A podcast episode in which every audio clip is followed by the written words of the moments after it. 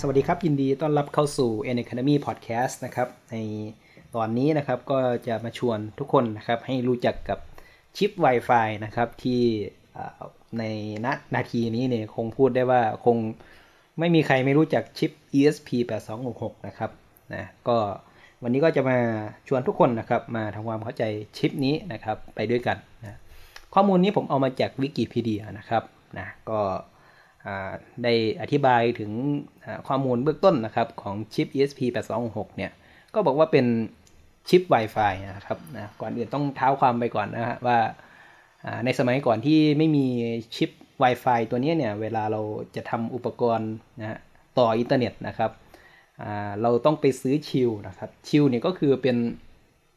เป็นอุปกรณ์นะฮะเสริมนะครับของ Arduino ปกติเราจะมีบอร์ด Arduino เนาะเราก็ไปซื้อซื้อ shield ที่เป็นเรียก Internet shield นะครับเอามาต่อกับ Arduino นะแล้วก็เสียบสายแลนเข้าไปนะครับทำให้เราสามารถที่จะเขียนโปรแกรมนะครับ ติดต่อกับอุปกรณ์ผ่านอินเทอร์เน็ตได้นะครับ แต่ต้องผ่านสายแลนนะครับ อันนั้นอีกวิธีหนึ่งนะครับ หรือไม่ก็ต้องไปซื้อชิปเป็นเป็นโมดูล Wi-Fi แยกต่างหากนะครับ อันนี้ก็เป็นอีกวิธีหนึ่งนะครับ แต่อันนั้นก็สังเกตว่ามันมันต้องมีมีมีสองอุปกรณ์นะครับนะมี Arduino อันนึง แล้วก็มีอ่าเป็นโมดูลนะครับ ไม่ว่าจะเป็นเป็นชิลนะครับนะหรือว่าเป็นโมดูลแยกอีกต่างหากนี่อันนึงนะครับ แต่พอชิป ESP 826นี่มานะครับ ก็เป็นการรวมเอา 2 อย่างนี้เข้าด้วยกันนะครับอ่าเป็นเอาเป็นการรวมเอาทั้งไมโครคอนโทรลเลอร์แล้วก็ชิป Wi-Fi อ่าที่เป็น Wi-Fi นะครับ เข้าด้วยกันเลยนะครับ ซึ่งก็ทำให้ชิป ESP 8266เนี่ยได้รับความนิยมอย่างมากนะครับนะก็ในหมู่วงการ maker นะฮะอย่างเราเนี่ยก็ได้ใช้ชิปตัวเนี้ยแล้วที่สำคัญนะฮะราคามันไม่แพงครับราคามันไม่แพงอย่างอย่างที่ผมซื้อมาใช้เนี่ยก็สักประมาณ 90 บาทนะครับนะก็สามารถที่จะได้ทั้งตัวไมโครโนเลอร์แล้วก็เป็น Wi-Fi โมดูลได้เลยนะครับ ก็ถือได้ว่า นะเป็นอุปกรณ์ที่น่าสนใจนะครับ แล้วก็ควรค่าแต่ต่อการเรียนรู้นะฮะเป็นอย่างมากเลยนะครับ โอเค เดี๋ยวเรามาเริ่มกันเลยนะครับนะชิปเนี้ยเริ่มต้นนะครับเมื่อปี 2014 นะครับ 2014 เนี่ย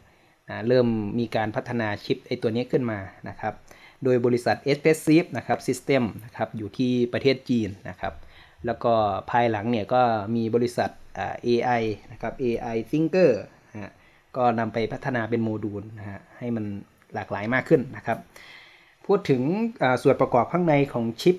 ตัวนี้นะครับก็จะใช้ CPU เนี่ยเป็นประเภท 32 บิตนะครับเป็นประเภท 32 บิต แล้วก็มีหน่วยความจำนะครับ หน่วยความจำ32 กิโลไบต์นะครับสำหรับหน่วยความจำโปรแกรมนะครับ แล้วก็ 80 กิโลไบต์เนี่ย สำหรับเก็บข้อมูลนะครับทั่วไปสำหรับ User นะครับ ในส่วนของ GPIO นะครับ GPIO ก็คือขาใช้งานนะครับ เป็นได้ทั้ง Input ทั้ง Output เนี่ย ก็จะมีทั้งหมด 17 ขานะครับ ใช้ไฟเลี้ยง 3.3 โวลต์นะครับนะอันนี้ก็เป็นข้อมูลพื้นฐานนะครับนะในตัวชิปตัวเนี้ยจุดเด่นของมันเลยมีมันจะมี Wi-Fi มาให้นะครับ เป็น Wi-Fi ฮะก็ทำให้ตัวโมดูลเนี่ยสามารถเชื่อมต่อกับ Wi-Fi ได้เลยนะครับ โดยที่เราไม่ต้องไปซื้อ Wi-Fi เพิ่มนะครับ ก็จะใช้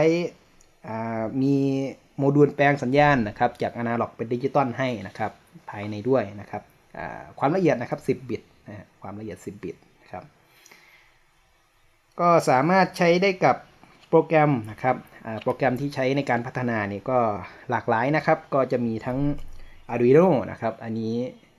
เป็นโปรแกรมที่ทุกคนเคยใช้งานกันอยู่แล้วนะครับ ก็สามารถ นำมาใช้งานสำหรับการพัฒนาชิป ESP8266 ได้นะครับ หรือไม่ก็อย่างที่ผมทดลองใช้นะครับ ก็จะใช้ตัว MicroPython นะครับ ก็ทำให้เราเนี่ยสามารถที่จะเขียนภาษา Python นะครับเพื่อที่จะสั่งการ Microcontroller ได้นะครับนะก็สามารถใช้ Python ก็ได้นะครับนะแล้วก็อื่นๆอีกมากมายนะครับนะก็ส่วนตัวผมก็ยังไม่ได้ลองเนาะก็ลองลองแค่ 2 ตัวนี้ก่อนนะครับ ก็ทุกท่านนะครับถ้าเกิดสนใจนะครับก็ไป เซิร์ชดูได้ว่าเออใช้อะไรได้บ้างนะครับ ในวิกิพีเดียนะก็ในส่วนของตัวโมดูลนะครับนะจริงๆ ESP8266 เนี่ยมันเป็นแค่ชิปนะครับชิปเนี่ยเป็นตัวเล็กๆนิดเดียวนะครับลำพังแค่ตัวชิปเนี่ยมันยังยังไม่สามารถที่จะใช้งานได้นะครับ มันต้องมีภาคจ่ายไฟมีตัวแปลงสัญญาณ USB เป็น serial อย่างเงี้ยนะฮะต่อไปให้มันนะครับ มีภาค oscillator กำเนิดความถี่นะครับ มันถึงจะทำงานได้นะก็ บริษัท f อ c เองเนี่ยก็ทำเป็นโมดูลนะครับ โดยเอาชิปตัวเนี้ยไปใส่กับอุปกรณ์ที่ว่ามาเมื่อกี้นะครับ ให้มันสามารถทำงานได้นะครับ แต่บริษัท s อ c เนี่ยก็ทำยังไม่ไม่เยอะเท่าไหร่นะโมดูลยังมีไม่เยอะเท่าไหร่ แต่โมดูลที่เราใช้กันโดยส่วนใหญ่นะครับ มาจาก AI Thinker นะครับ ก็เขาก็พัฒนานะครับเป็นโมดูลต่างๆนะครับ มีทั้งหมด หลายรุ่นด้วยกันนะครับ จาก ESP01 นะฮะถึง ESP14 นะครับ ซึ่งแต่ละรุ่นก็จะมีรุ่นย่อยลงไปอีกนะครับ ก็มีทั้งหลายรุ่นเลยนะครับ แล้วก็บริษัทที่ทำทางด้านฮาร์ดแวร์อื่นๆอีกนะครับนะก็ แต่โดยส่วนใหญ่นะครับก็จะเห็นที่ใช้กันเนี่ยก็จะเป็นของ AI Thinker นะครับ เป็นส่วนใหญ่นะโดยสรุปแล้วนะครับนะชิป ESP8266 เนี่ยก็ถือว่าเป็นชิปนะครับที่ คุ้มค่าคุ้มราคามาก ๆ เลยนะครับสำหรับการเรียนรู้นะครับก็มันก็เป็นได้ทั้งไมโครโทรเลอร์นะครับ แล้วก็มีโมดูล Wi-Fi มาให้เลยนะครับ เราสามารถที่จะเขียนโปรแกรมนะครับฝึกเขียนโปรแกรมนะเพื่อที่จะควบคุมไอตัวอุปกรณ์นี้ด้วยภาษาที่หลากหลายนะครับ ไม่ว่าจะเป็นภาษา C ที่ใช้กับ Arduino เองนะครับ ภาษา Python นะครับ แล้วก็อื่นๆอีกนะครับนะจากความสามารถที่กล่าวมาทั้งหมดนั้นนะครับ ก็ถือได้ว่า ESP8266 เนี่ยสามารถนำไปใช้กับโปรเจกต์ที่เกี่ยวกับ Internet of Things นะครับนะเนื่องจากว่ามันสามารถเชื่อมต่อ Wi-Fi ได้เลยนะครับนะก็เหมาะอย่างยิ่งเลยนะครับ แล้วก็เนื่องจากว่ามันก็เป็นไมโครคอนโทรลเลอร์ตัวหนึ่งนั่นแหละนะครับก็สามารถนำไปประยุกต์ใช้กับงานอื่นๆได้อีกนะครับไม่ว่าจะเป็นงานทางด้าน control นะครับงานทางด้านการสื่อสารต่างๆนะครับ